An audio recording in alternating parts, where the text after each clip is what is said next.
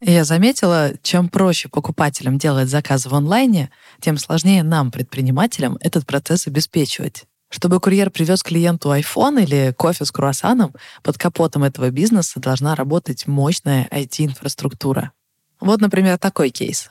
Служба доставки продуктов из гипермаркета работала себе спокойненько, но во время пандемии количество ее заказов резко выросло, а с ним и сама компания. Что предлагает Selectel? Инфраструктуру, которая масштабируется вместе с ростом бизнеса и при этом не теряет скорость. Информация в базах данных обновляется мгновенно. В итоге бизнес вырос в три раза и работает без технических сбоев. Начать пользоваться услугами Selectel очень просто. У них есть подробные инструкции и круглосуточная техподдержка. И развернуть всю эту махину можно из одного окна браузера в интуитивно понятной панели управления. Переходите по ссылке в описании, оставляйте заявку на бесплатную консультацию и получайте бонусы. Их как раз хватит, чтобы вы могли бесплатно протестировать сервис. Э, дадим слово дворникам. Не, они просто ходят туда-сюда под моим балконом. Почему нет? Они прям вдвоем. Ты прикинь, прям напротив меня. Прям вдвоем. Тюк-тюк двумя лопатами. В две лопаты. Не, чувак, нам с тобой надо или прям утром... А, откуда я знаю? Я думала, они по утрам работают.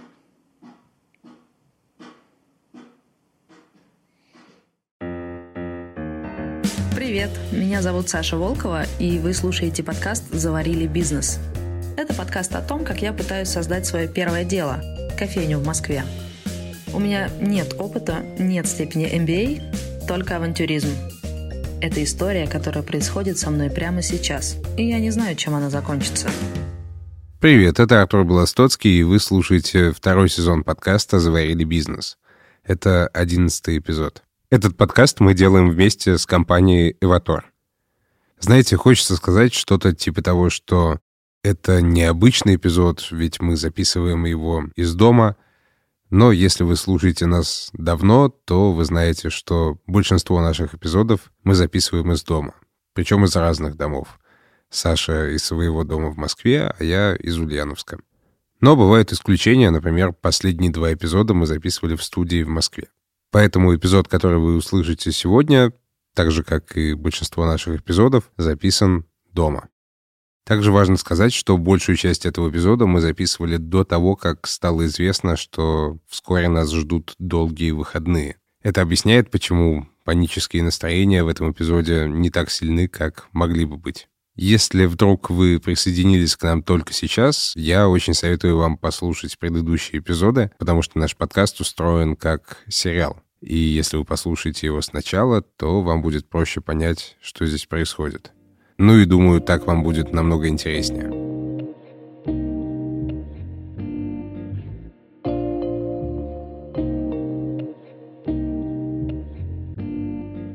Я же, кажется, говорила тебе, что у меня Ника разболелась. Нам пришлось искать замену, Это так смешно. Мир тесен. Мы нашли девушку, которая раньше работала на свалке. У меня была кофейня на вернисаже, прям дверь в дверь с э, магазином «Свалка». И мне всегда нравилось, что у Лёши Баринского, владельца этого магазина, очень самостоятельные сотрудники. Как-то он их подбирает и обучает так, что они становятся самостоятельными. Прошла неделя, я ей дала какой-то фидбэк, рассказала о том, что не хватает апсейла, кроссейла, рассказала, что это такое. А в конце в целом большое спасибо, что ты работаешь сама, а я в этом даже не участвую. Что меня нет, а точка работает. И она такая, ну в этом и есть суть моей работы. И я такая, да, но не лишним будет поблагодарить тебя за это. Прикольно, что она э, понимает, что ее задача обеспечивать работу точки. И классно, что она нашлась. Но классный сотрудник – это еще не все, что нужно для того, чтобы точка работала хорошо. Коронавирус! А-а-а! На прошлой неделе один из отделов офиса ушел полностью на удаленку, а это значит, что они не будут в офисе и не будут покупать мой кофе. И, похоже, судя по продажам сегодня, сейчас понедельник, то же самое сделали многие другие отделы. У нас в январе-феврале была просадка, понятно, после новогодних, не все очухались, кто-то ушел в режим экономии. И вот мы думали, что в марте как раз сейчас попрет, попрет, попрет, самый сезон, весна, уже классное настроение, но еще не хочется уходить на улицу, хочется погреться теплым кофе. И тут на тебе. Людей в офисе нет, все ушли на удаленку, и наши продажи упали просто драматически. Например, сегодня к обеду, когда основные продажи уже должны пройти, у нас выручка 3000. Да. Так что сейчас мы будем решать, не закрыть ли нам точку на время коронавируса, пока люди не вернутся в офис, потому что если выручки будут вот такие, тогда у меня просто сотрудник не отбивается. Легче вообще не работать, чем работать так. Если я каждый день буду терять по 2-3 тысячи, несложно умножить это на 22 рабочих дня и понять, какой у меня будет минус за месяц. Если я закроюсь, минус будет поменьше. Просто мне не придется платить за работу сотрудника и за расходники. Я пока не знаю, мы на этой неделе посмотрим, как пойдут дела, насколько большой там минус. Потому что закрываться – это терять лояльность. Люди, которые все-таки ходят в офис, они же, естественно, хотят тот же уровень жизни, что и обычно, начнут ходить в соседние кофейни, и потом их будет сложно переманить обратно. Поэтому до последнего мы будем стараться этого избежать.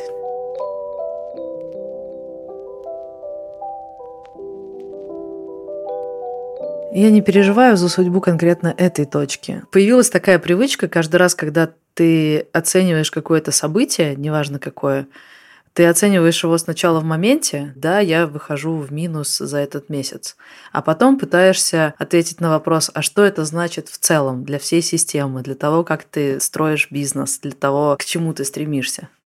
Например, у меня новая сотрудница вышла и адаптировалась за неделю и полностью самостоятельно. Это значит, что, похоже, я умею строить команду так, чтобы один человек мог подменить другого человека, и чтобы все не разрушилось.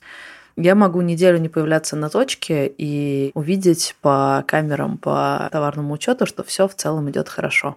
Но моя кофейня выходит в минус из-за кризиса коронавируса. И когда я делаю опросничек в телеграм-канале, спрашиваю предпринимателей, как у них идут дела. Треть подумывает закрыть свой бизнес. То есть это, похоже, такой киллер-момент для многих маленьких офлайновых бизнесов. Ощущение какого-то предапокалипсиса, какого-то пи***ца глобального.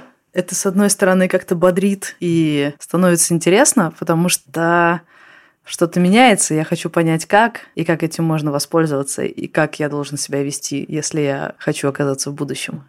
Потому что то, что выглядит как проблема, может быть и возможностью тоже. А с другой стороны, это нервирует. И из-за этого мне становится еще больше интересны все диджитал-проекты. Диджитал-кофейни, диджитал-пиццерии, все то, что мне интересно исследовать. В предыдущих эпизодах Саша рассказывала, как вдохновилась идеей диджитал-кофейни – которую собрался строить Федор Овчинников, основатель Дода Пицца. Саша захотела присоединиться к команде Дода Пицца и как-то поучаствовать в создании этих кофеен, и даже встретилась с Федором Овчинниковым, но они не придумали никакого способа посотрудничать. Но Саша решила не сдаваться и изучить работу Дода Пиццы изнутри. Саша решила устроиться в Дода Пиццу кассиром. Я узнала, что Додо пиццы все разные. Есть те точки, которые открывал именно Овчинников, то есть главная компания, а есть по франшизе. Мне, конечно, интересно, как работает именно главная компания. Я выбирала из тех точек, что есть там. На Таганке показалось самое интересное. Говорят, там высокий трафик и небольшая площадь посадки. То есть это в основном to go, не все пиццерии такие. Больше трафика, значит больше гостей и более оптимизированные процессы. Это мне показалось интересным. Я заполнила заявку на сайте, и через, по-моему, день мне перезвонили и позвали на собеседование. Спросили что-то про опыт работы, про возраст, что-то про документы, какие-то формальные вещи. А еще, долго ли я собираюсь у них работать? Это такой вопрос, который тебя все время увалит. Ну, и я не знала, как ответить, потому что понятно же, что нет. Я не собираюсь долго работать кассиром в Додо. Но говорить рекрутеру об этом плохая идея, потому что ну, потому что он не возьмет меня на работу. Например, я не беру на работу людей, которые говорят, ну, там, через месяц у меня будет серьезная работа, а сейчас мне нужно где-то перекантоваться. Я потрачу время на то, чтобы тебя обучить, и только-только ты начнешь более-менее въезжать, как ты уйдешь. Тебе это окей, но мне-то нет. Просила совета у Никиты, но он мне тоже сказал, знаешь, э, правда твоя тут никому не нужна.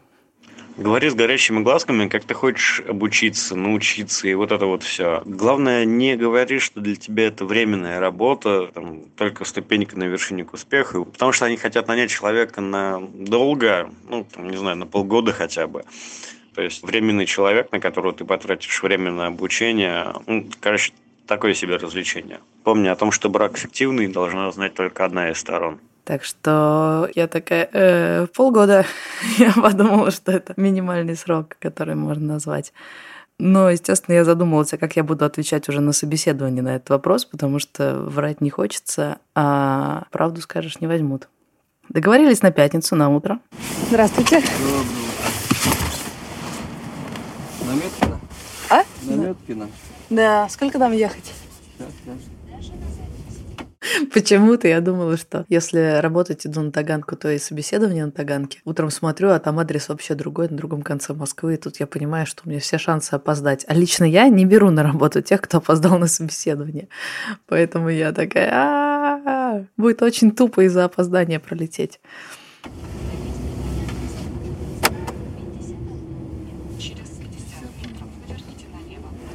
Отлично.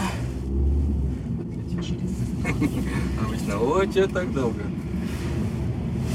А да у меня в 10 собеседований. Если опоздаю, меня, конечно же, не возьмут на работу. Поэтому если успеем, будет здорово. Подъезжаем к Додо, где собеседуются. Класс, успели. Всего доброго. Спасибо большое. Хорошего дня. Это обычное Додо. На втором этаже заходишь, все рыженькое, куча всяких буклетиков на входе про то, что за компания, какие у нее ценности. И большущий плакат, на котором написано «Ищем тех, кто ищет роста». И я такая, угу, вот и ответ на вопрос, надолго ли я у них. А, маленький капучино без сахара. Заказала кофе, Спасибо большое. Немножко поболтала с кассиром, осмотрелась, прошлась по залу, по детскому уголку. Время собеседования уже подходит. Подошла снова к кассиру и спросила, кому мне идти. Он позвал HR Марину, и Марина начала со мной стандартное собеседование. Здравствуйте. Сегодня собеседование? Да. А, меня Марина зовут. Марина? Да, Я Саша, очень приятно. приятно познакомиться. Мы сидели прямо в пиццерии. Во всем зале только мы, еще какая-то парочка, и те, по-моему, тоже не пиццу пришли есть, а тоже какие-то переговоры вести. Они сидели с какими-то бумагами. Что-то у меня настроение было прям дико хорошее. Какое-то такое приключение. Не знаю, весело было прям очень. Вы точно будете отличный кассир, потому что вы такая улыбчивая, солнечная. Вот, нам такие, мы такие как раз и ищем. Это странная ситуация, когда тебя собеседуют люди, у которых гораздо меньше опыта, и они гораздо младше тебя. И фактически ты ведешь собеседование, они тебя собеседуют. Но у меня было такое ощущение. Ну, уже к собеседованиям как-то по-другому отношусь. Я же знаю, что они хотят услышать, что я бы хотела услышать от своих соискателей, какие ключевые моменты. И знаю, что мне нужно узнать. У меня не было ощущения, что меня собеседуют, скорее наоборот. Я задавала довольно много вопросов и старалась давать им какую-то подачу, чтобы они мне рассказали полезное. А вот про кассира. Если я кассир, то на что мне обращать внимание, что самое главное, чтобы быть хорошим кассиром? Чистота, чек-листы по чистоте нужно каждый час проходиться по ним. Хорошая работа с э, клиентом, чтобы ну, у нас есть определенное время, за сколько мы должны принимать заказ, и желательно в это время всегда укладываться. А есть какие-то предпочтения, как именно с ним работать, какие-то более маржинальные позиции предлагать, средний чек растить, что-нибудь такое есть? Мне было интересно, как они понимают, хорошо ли справляется сотрудник. У всех же разные KPI. Например, я от своих требую апсейла и кроссейла, и мне интересен средний чек. Оказалось, у них такого показателя нет. Гораздо важнее для них знание меню и знание акций. Видимо, акции меняются часто, и важно, чтобы сотрудник мог быстро понимать, что предложить еще. Видимо, это их способ повышать средний чек. У нас есть акции, о которых, да, мы должны говорить. А все акции перед глазами у кассира всегда э, лежат. Ну, например, ты пришел и попросил две маленькие пиццы, а я помню, что есть такое комбо, две маленькие пиццы плюс напиток. И я говорю, о, прикольно, давайте добавим сюда еще всего 10 рублей, у вас будет комбо, две маленькие пиццы и напиток. Но для этого я должна хорошо помнить все акции и считать в уме, видимо, чтобы смогла сказать, какая от этого будет экономия.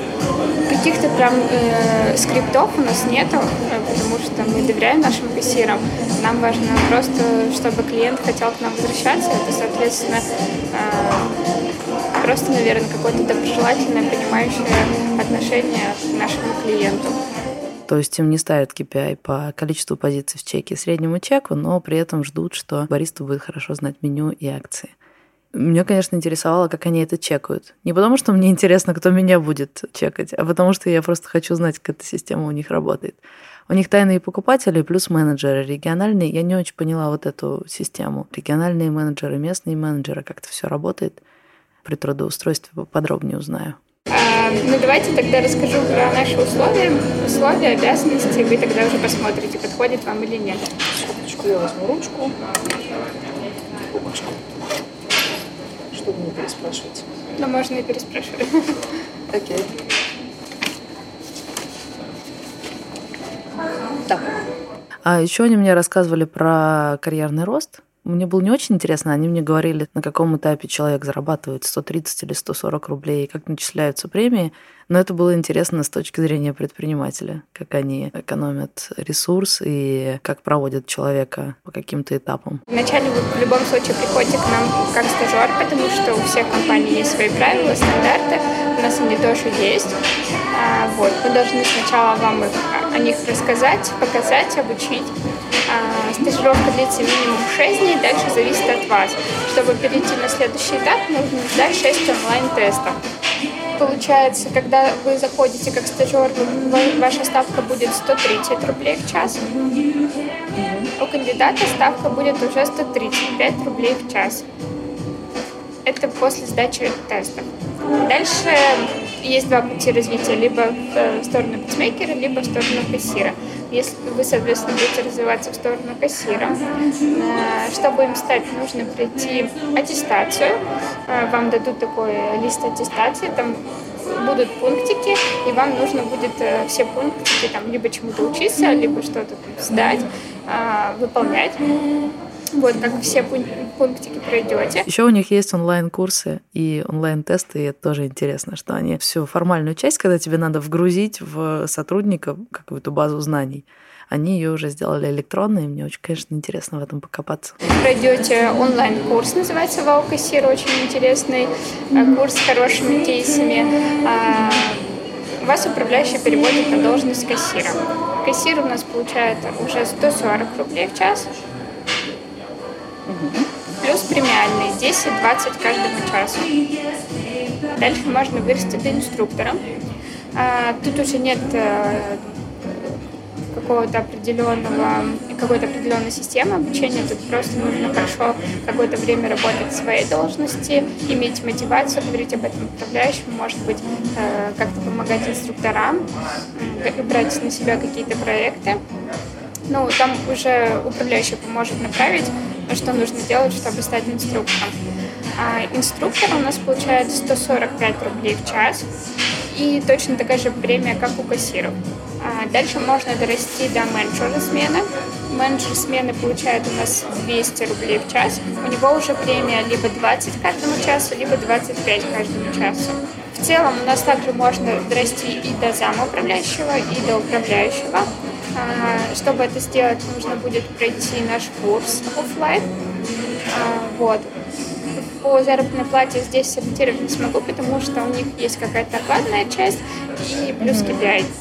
И все было довольно предсказуемо, когда мне задали тот самый вопрос, надолго ли я здесь, я уже была готова. Ищите на 6 месяцев работал? Но это не очень точно. Честно говоря, когда задают вопрос про то, сколько будешь работать, э, мне не нравится этот вопрос, потому что все знают правильный ответ. Ну, Надо да. сказать, что ты будешь работать очень долго, иначе тебя не Согласна, возьмут на работу. Да. Но я очень хочу долго работать в ДОДО, но я не хочу долго работать кассиром. То есть, вероятно, потом куда-то управляющий или куда-то еще. Ну, в целом, мы только приветствуем рост. У нас это возможно, и можно быстро расти. Тут скорее будет зависеть от вашей мотивации. Она есть. Ну, я так поняла, что роста хотят не все. Мы об этом тоже поговорили на собеседовании. Но опять же, если человек растет из кассира, кому-то все равно надо быть кассиром. Там же сверху не бесконечное количество мест. Есть менеджеры, управляющие, есть кассиры. Им всегда нужны кассиры. При этом работают они с очень низкой ставкой, а делают очень много разной работы. И это отдельная история. Сейчас тебе расскажу про мытье сортиров.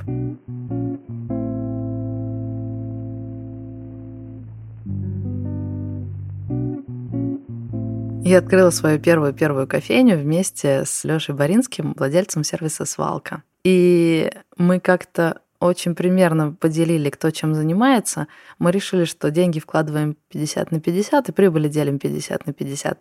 А вот кто как работает внутри кофейни, мы как-то не определили. Я оказалась в моменте, где работаю по кофейне в основном я, и я понятия не имею, как именно. И у меня все валится из рук, потому что все абсолютно для меня новое. Поставки, сотрудники, деньги. Я принимаюсь налаживать что-то одно, например, меню. У меня валится из рук что-то другое. Или я прихожу в кофейню, а там тупо грязно. И я понятия не имею, что с этим делать, потому что бариста у меня за стойкой варит кофе, я не могу ему дать в руки грязную тряпку при гостях мыть. Нанимать уборщицу у меня фот не выдержит, и поэтому я просто беру ведро и тряпку и иду и мою полы. И Лёша Боринский как-то идет мимо, смотрит на это все и говорит, слушай, я думал, ты звезда, а ты полы моешь. Я думаю, он имел в виду, что я как предприниматель должна заниматься каким-то более верхнеуровневыми задачами. А я думала, окей, пока ты занимаешься верхнеуровневыми задачами, кто-то же, блин, должен помыть эти полы, они, блин, грязные. Это было в самом-самом начале тех пор, конечно, научилась разруливать такие вещи. И теперь все занимаются своими делами, но история как будто хихикает надо мной, потому что когда я пришла устраиваться в Додо, они такие, в обязанности кассира входит принять заказ у гостя, собрать заказ с кухни. Также у кассира в обязанности входит э, это следить за чистотой зала, а, то есть и уборка столиков, и сами мы моем полы, у нас нет уборщиц, нету посудомоечных машин, мы все делаем сами. Пауза. Она чего-то от меня ждет. Я молчу. И также следим за чистотой клиентского туалета. Кассир. Долгая пауза. Я ничего не говорю, смотрю на нее. А, ничего не смущает? Все в порядке? Нет. Все, отлично. А, просто иногда обычно на этом моменте некоторые собеседования заканчиваются. Нет. Ну, я не представляю себе работу, которая могла бы меня напугать. Если ты знаешь, зачем ты это делаешь, тогда... Come on. Да не пугает меня уборка. Хорошо. Я когда была маленькая, у меня мама работала уборщицей. Я думала, что когда я вырасту, я буду уборщицей. Мне так нравилось, что На самом деле было это... грязно, стало чисто. Мама училась на озеленителя колледже в Советском Союзе. Ее отправили по распределению в город Протвино. Она приехала туда быть озеленителем, придумывать, как все будет в этом городе. И город для этого был прекрасный, потому что это все строилось по концепции город-сад, объединение высоких технологий и природы. Должно было быть очень зелено и самые высокие технологии на тот момент.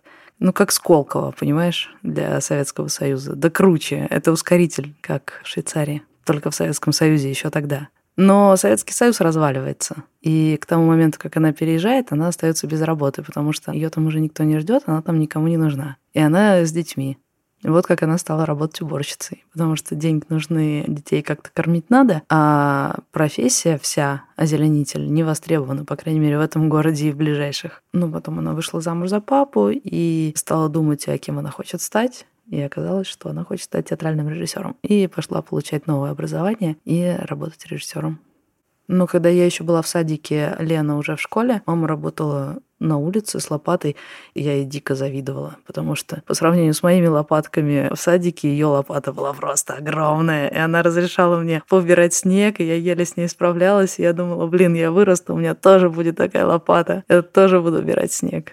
Какие у меня проблемы с мытьем сортиров? Никаких. У нас на самом деле даже партнеры наши, которые покупают бизнес, они проходят э, этапы начальные тоже. И также и убираются, и готовят пиццу. Это у нас тоже такой критерий как подбора. Оказывается, сортиры мыть идут не только те, кто работает на кассе, но и франчайзи, потому что они не берут франчайзи тех, кто не прошел обучение. Обучение предполагает знание всех процессов. То есть начинаешь ты с работы с кассы. И мне кажется, что это прикольная культура так просто проще вести работу, в том числе с другими сотрудниками. Может быть, именно из-за того, что я мыла полы и строила свою кофейню с нуля. Из-за этого сейчас мне удается просто доверять своим сотрудникам делать всю работу, и они как-то самоорганизуются. Потому что они не воспринимают меня как человека совершенно с другой планеты. Потому что мы все это с ними строили вместе. Была такая история. Я какое-то время жила в поселке Менделеево, такой маленький городок недалеко от Москвы. Мы там делали фотовыставку. Подруга ездила на Кубу. Ты же знаешь, да, что на Кубе есть как бы две жизни. Одна для туристов, одна для местных. И туристы ходят только по строго определенным маршрутам и даже пользуются отдельной валютой. Но она затусила именно с местными и жила там жизнью с местными, и фотографировала, привезла фотографии и истории, кучу историй о том, как живут кубинцы в современной Кубе. И вот мы решили сделать классную фотовыставку, и наша задача, меня и моих друзей, была построить саму фотовыставку. Мы делали такой лабиринт из фанеры и всякие инсталляции, а ее задача была принести нам эти фотографии. Но уже спустя несколько дней у нас начался жесткий конфликт, потому что она приходила, тыкала пальчиком, делайте здесь вот так, здесь вот так, а вот здесь я хочу вот эдак. И мы такие сидим, знаешь, все в опилках с разбитыми руками, потому что мы днями и ночами занимаемся какой-то стройкой, все воняем клеем и краской. И она такая, знаешь, богема. Я пришла, сейчас расскажу вам, как правильно создать атмосферу на этой выставке казалось бы, технически все верно. Мы берем на себя свою часть, она берет свою. У нее творческая часть, а мы делаем саму презентацию этой выставки. Но такое чистоплюйство и такое отношение, как к людям, которые просто выполняют технические задачи, оно очень сильно портит отношения в коллективе. В какой-то момент мы просто сказали, слушай, дорогая, на тебе молоток и делай сама. Если ты боишься руки испачкать, нам не очень интересно твою выставку строить поскольку от того, будут ли ребята строить этот лабиринт, зависело, состоится ли выставка, ей пришлось пойти навстречу и начать участвовать в стройке, чего она не хотела совсем, потому что она считала, что ее задача приносить творческие идеи, а наша задача работу работать. Никто при этом ни за что из этого не получал денег. Вот. Это было все на голом энтузиазме. Но такое отношение, оно настолько всех разозлило, что пока она не взяла в руки молоток, дело не сдвинулось с места. Людям часто кажется, что если речь заходит о деньгах, тогда не надо думать о человеческих отношениях. То есть здесь-то все было на энтузиазме, и понятно, мы смогли просто сказать, не, нам так не нравится, давай передоговариваться. Многие думают, что если ты кассиру платишь 130 рублей, то он должен работать и не пятюкать. Как будто у него сразу резко пропадают человеческие чувства и представления о том, что справедливо, а что нет. Но на самом деле, платишь ты или нет, все равно коллектив — это всего лишь люди, которые как-то общаются. И клево, если ты думаешь об атмосфере в этом коллективе. Если у них, правда, все франчайзи проходят все этапы, это, по-моему, круто. И если они придумали систему, как отсеять инородные элементы, знаешь, ты строишь какой-то бизнес на принципах, у него есть дух, характер. И вот ты хочешь, чтобы вокруг тебя собирались свои. А потом этот бизнес становится успешным, и появляется куча людей, которые приходят, им не интересен ни дух, ни характер, ни принципы, на которых ты строишься. Они просто хотят себе прибыльную франшизу. И вот интересно, если они построили какой-то барьер, какой-то принцип ведения бизнеса, который не пустит вот этих случайных чуваков. Она сказала на собеседовании, у нас нет случайных людей. Вообще здесь, кто добиться, нет случайных людей. Э, все люди э, лишенные какой-то чрезмерной гордости, то есть люди такой нацеленные на результаты, на процесс, то есть среда ну такая интересная достаточно. Вот. Так что у меня целых два возникло вопроса. Как они отсеивают этих случайных людей, не дают им проникнуть? И как они все время находят в себе сотрудников, учитывая, сколько у них фильтров? Ну, неужели там целая толпа стоит и стучится «Хотим мыть сортир за 130 рублей в час». Интересно. То есть э, у вас, я так понимаю, положительное решение, хотели бы попробовать, да? Примерно так, как я и ожидал. Да. Здорово, это радует. Смотрите, у нас есть традиция, мы всегда проводим два собеседования. А, я сейчас свою коллегу приглашу, у вас есть время? Да. Я свою коллегу приглашу, она с вами пообщается, и мы тогда уже примем решение. Хорошо. Все, буквально минутку. Окей. Я пока кофеечку возьму. У них два этапа собеседования. Сначала тебя HR одного уровня, потом HR другого уровня смотрит. Так что после первого собеседования было второе собеседование, считай, такое же, просто с другим человеком. Наверное, они тратят довольно много ресурса на подготовку кадра, поскольку у них много нюансов работы, надо вгрузить человека. И чтобы не тратить это время зря, они перезакладываются в момент приема. Так, ну, вы мне очень симпатичны, я бы очень хотела, чтобы мы работали вместе. Вот, и тогда, если с вашей стороны принятие тоже, да, Да, предложение, тогда направление нужно будет вам сейчас выдать на прохождение мед, э, медцентра, медкомиссии. Тогда я подойду сейчас вам через минуточку. Я такая веселая оттуда вышла, потому что, ну, это просто приключение. Еще тогда был ураган в Москве, МЧС предупреждала смс-ками не выходите из дома. Я выхожу везде, вот этот ветер завывает, какие-то куски крыши отваливаются, а у меня настроение просто чудесное. Как будто я в отпуск собираюсь. Такой специфический отпуск с сортирами. Здравствуйте. На следующий день я приезжаю делать медкнижку, а мне говорят, ну, мы с вами не успеем за 40 минут, которые остались до закрытия. Уже не успею? Эх, я надеялась, этих получасов не хватит. Нет, нет, не хватит. Вот. Вам медкнижку нужно, правильно? А. Буду биться. Да. Причем медкнижка у меня есть, ее надо продлить. А, я покажу вам. отлично. Она супер старая, не знаю, поможет она или нет. Она не оригинальная, вы знаете? Нет, не знаю. У вас она паленая, объясню просто почему. Нитки не могут быть красным никак цветом. Вообще. То есть когда-то меня отправили с паленой медкнижкой работать с детьми. Да. Смотрите, вот она, оригинальная книжка. Вот. А? Вот такая вот штучка должна быть обязательно приклеена сзади. Окей. Да. И нитки обязательно должны быть белые. Ничего Это себе. стандарт, который выпускает книжки. Все остальные не оригинал на каких-то где-то непонятных. А то, что это много-много лет назад, это не, не объясняет? Абсолютно Тогда нет. то же самое было, Просто да? отдел УМК даже не будет, да, не оригинальные книжки делать. Они уже Ничего как себе. мы уже просто с этим сталкивались, они сказали нет. Поэтому я на вашем месте лучше Конечно. сделала новую книжку для вашего же успокоения. Вам нужно фотографию, тогда будет 3 на 4. Отсюда оторвать нельзя, потому что Ну, здесь тут уже штампа. совсем. Вот. Мне тут, наверное, 13. Я думаю, не очень актуально. Ну, Поэтому вам нужна будет фотография и паспорт для оформления, и все. Только вы скажите, во сколько вас записать на этой неделе? Сейчас гляну. Пять не поздно? Нет. Пять. Пять вас? Супер. Все, я вас записала тогда на 17.00. Хорошо, вечером. До свидания. Сегодня в 5 поеду к ним делать новую медкнижку.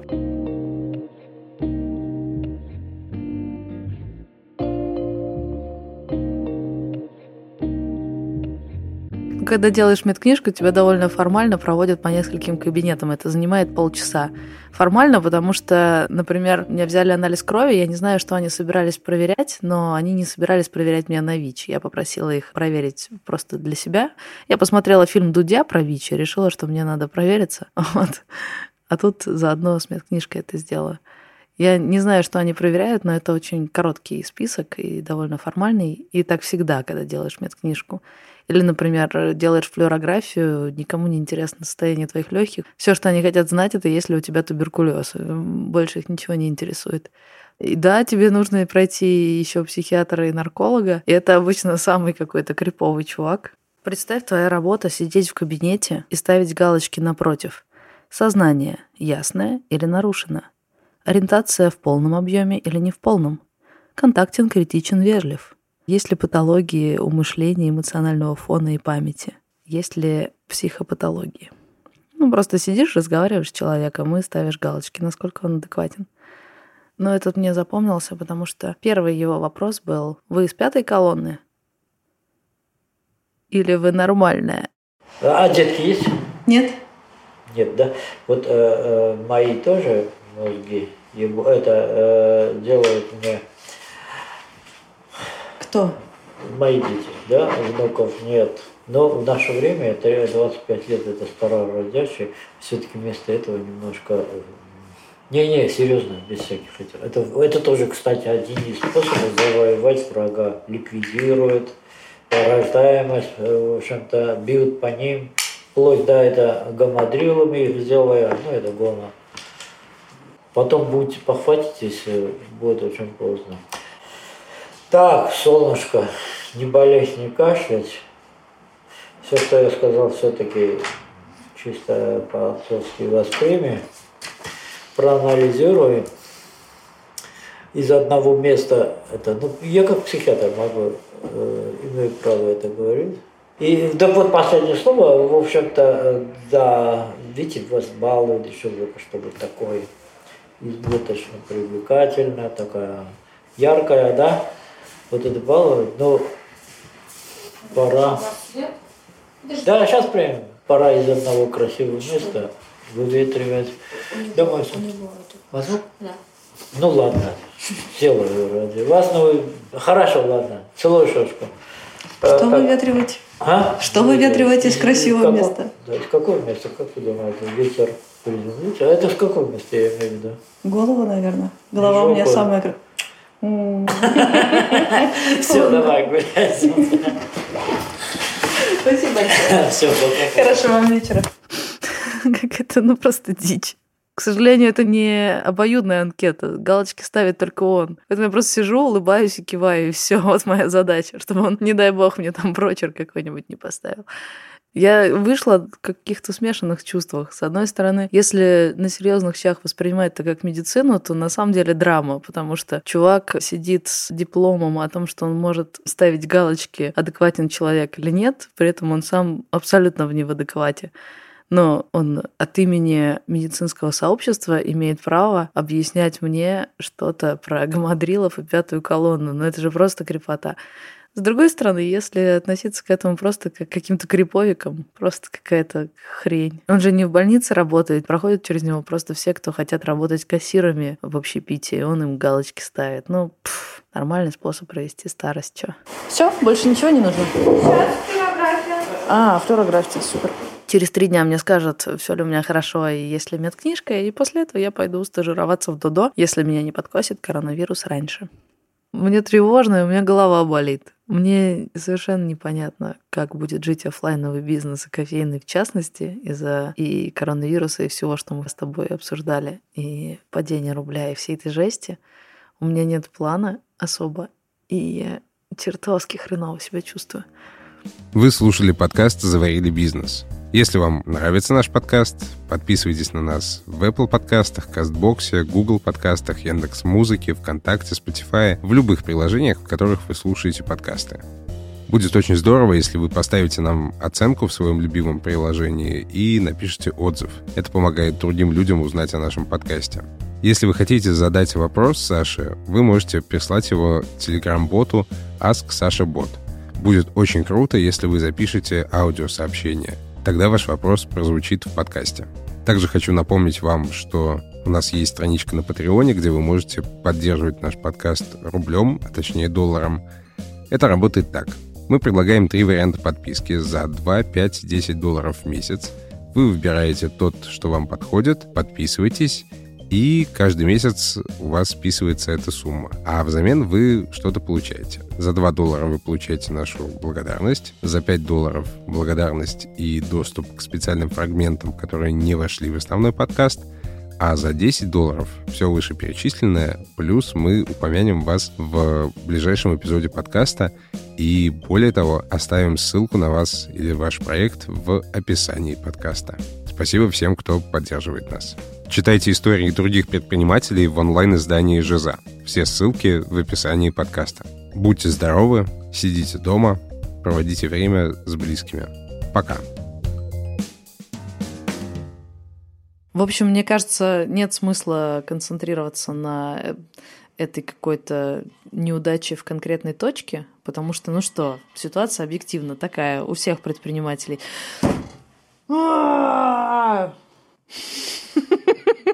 Что? А что ты ржешь? Меня бесит.